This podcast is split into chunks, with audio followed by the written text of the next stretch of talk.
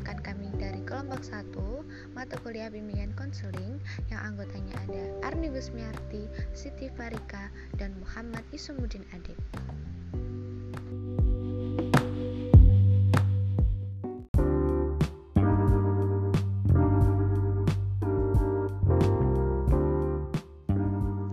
Dan yang pertama, saya akan menjelaskan tentang pengertian bimbingan konseling. Bimbingan konseling memiliki pengertian yang berbeda dan mengandung makna yang saling berkaitan antara satu dengan yang lain. Pengertian bimbingan secara etimologi, bimbingan merupakan terjemahan dari kata bahasa Inggris yaitu guidance. Secara harfiah, istilah guidance dari akar kata guide berarti mengarahkan, 2 memandu, 3 mengelola, 4 menyetir, yang mempunyai arti menunjukkan, membimbing, menuntun, ataupun membantu sesuai dengan istilahnya. Maka secara umum bimbingan dapat diartikan sebagai suatu bantuan atau tuntutan. Sedangkan pengertian bimbingan menurut terminologi diantaranya adalah, menurut Dewa Ketut Sukardi, bimbingan adalah proses bantuan yang diberikan kepada seseorang agar mampu memperkembangkan potensi, bakat, minat, dan kemampuan yang dimiliki mengenai dirinya sendiri, mengatasi persoalan-persoalan sehingga mereka dapat menentukan sendiri jalan kehidupannya secara bertanggung jawab tanpa bergantung pada orang lain.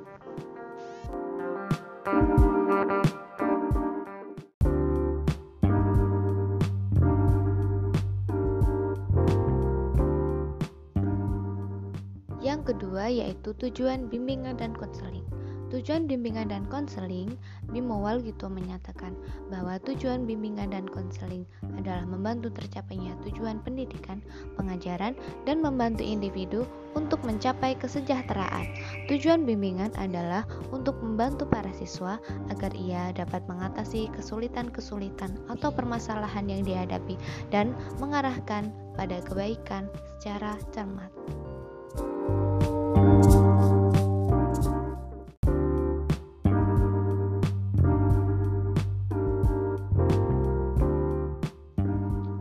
Selanjutnya adalah prinsip-prinsip bimbingan dan konseling.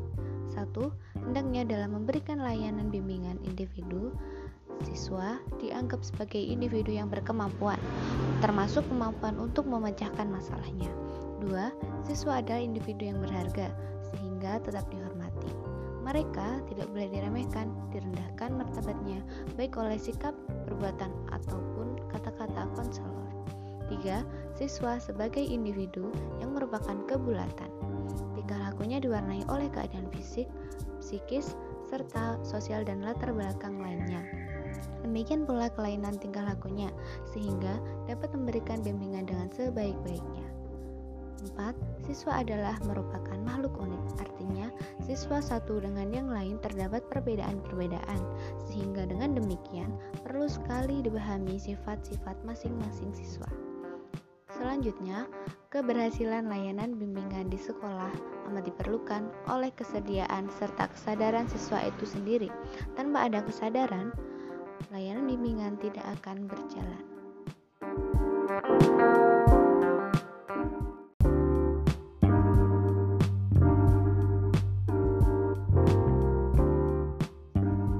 Selanjutnya adalah fungsi bimbingan konseling. Ada beberapa fungsi bimbingan konseling antara lain fungsi pemahaman, yaitu fungsi bimbingan dan konseling membantu peserta didik agar dapat memahami dirinya sendiri dan mengetahui potensi yang dimilikinya. Selanjutnya, fungsi penyaluran, yaitu fungsi bimbingan konseling dalam hal membantu siswa untuk memilih jurusan sekolah, jenis sekolah, dan lapangan pekerjaan sesuai dengan minat, bakat, dan ciri kepribadian lainnya. Selanjutnya, fungsi preventif, yaitu fungsi bimbingan konseling yang berkaitan dengan upaya konselor untuk senantiasa mengantisipasi berbagai masalah yang mungkin terjadi dan berupaya untuk mencegahnya supaya tidak dialami oleh siswa sekolah dasar.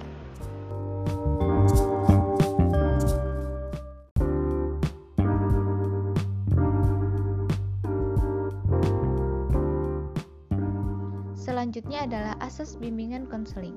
keterlaksanaan dan keberhasilan pelayanan bimbingan konseling sangat ditentukan oleh diwujudkannya asas-asas berikut, yaitu 1.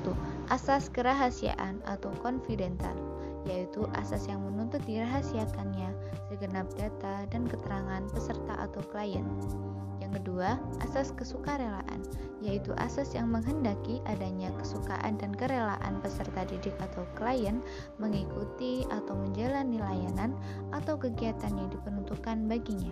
3. Asas keterbukaan, yaitu asas yang menghendaki agar peserta didik atau klien yang menjadi sasaran layanan atau kegiatan bersikap terbuka dan tidak berpura-pura. Yang keempat, asas kegiatan, yaitu asas yang menghendaki agar peserta didik atau klien yang menjadi sasaran layanan dapat berpartisipasi aktif di dalam penyelenggaraan atau kegiatan bimbingan.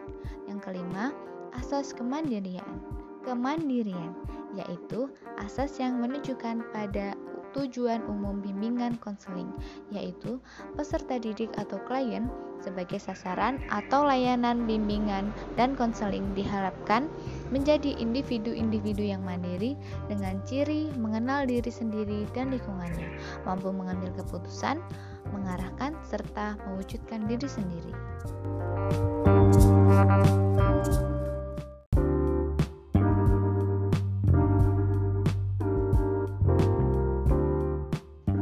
Selanjutnya adalah landasan bimbingan dan konseling. Yang pertama, landasan filosofis. Landasan filosofis merupakan landasan yang dapat memberikan arahan dan pemahaman khususnya bagi konselor dalam melaksanakan setiap kegiatan bimbingan konseling yang lebih bisa dipertanggungjawabkan secara logis, etis, maupun estetis. 2. Landasan psikologis. Landasan psikologis merupakan landasan yang dapat memberikan pemahaman bagi konselor tentang perilaku individu yang menjadi sasaran layanan. Yang ketiga, landasan sosial budaya merupakan landasan yang dapat memberikan pemahaman kepada konselor tentang dimensi kesosialan dan dimensi kebudayaan sebagai faktor yang mempengaruhi terhadap perilaku individu. Yang keempat, landasan ilmu pengetahuan dan teknologi atau iptek. Layanan bimbingan konseling merupakan kegiatan profesional yang memiliki dasar-dasar keilmuan, baik yang menyangkut teori maupun prakteknya.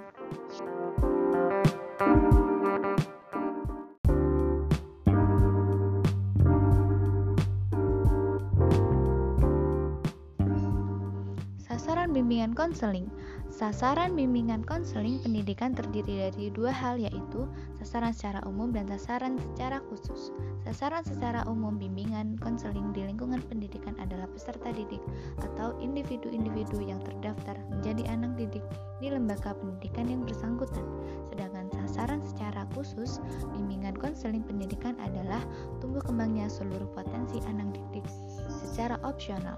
Kedua sasaran tersebut dapat dicapai melalui tahap pengungkapan, pengenalan, dan penerimaan diri.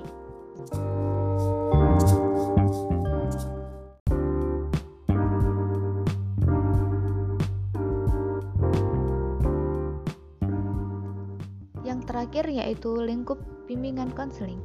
Pelayanan bimbingan konseling merupakan peranan yang paling penting bagi individu yang berada di lingkungan sekolah, keluarga, ataupun masyarakat. Oleh karena itu, sebagaimana pendapat Abu Bakar M. Ludin, ruang lingkup bimbingan konseling terbagi menjadi dua bagian, yaitu 1. Pelayanan bimbingan konseling di sekolah. Sekolah merupakan lembaga formal yang secara khusus dibentuk untuk menyelenggarakan pendidikan bagi warga masyarakat. Dalam lembaga sekolah terdapat berbagai macam bidang kegiatan dan bidang pelayanan bimbingan konseling yang mempunyai peranan yang khusus. Bidang-bidang tersebut diantaranya yang pertama yaitu bidang kurikulum yang meliputi semua bentuk pengembangan kurikulum dan pelaksanaan pengajaran, yaitu penyampaian dan pengembangan pengetahuan, keterampilan, sikap, dan kemampuan berkomunikasi peserta didik. Yang kedua, bidang administrasi atau kepemimpinan, yaitu bidang yang meliputi berbagai fungsi berkenaan dengan tanggung jawab dan pengambilan kebijaksanaan serta bentuk kegiatan pengelolaan dan administrasi sekolah seperti perencanaan, pembiayaan, pengadaan, dan pengembangan staf. Yang ketiga yaitu bidang kesiswaan, yaitu bidang yang meliputi berbagai fungsi dan kegiatan yang mengacu kepada pelayanan kesiswaan secara individu agar masing-masing peserta didik dapat berkembang sesuai dengan bakat, potensi, dan minatnya, serta bidang ini dikenal sebagai bidang pelayanan, bimbingan, konseling.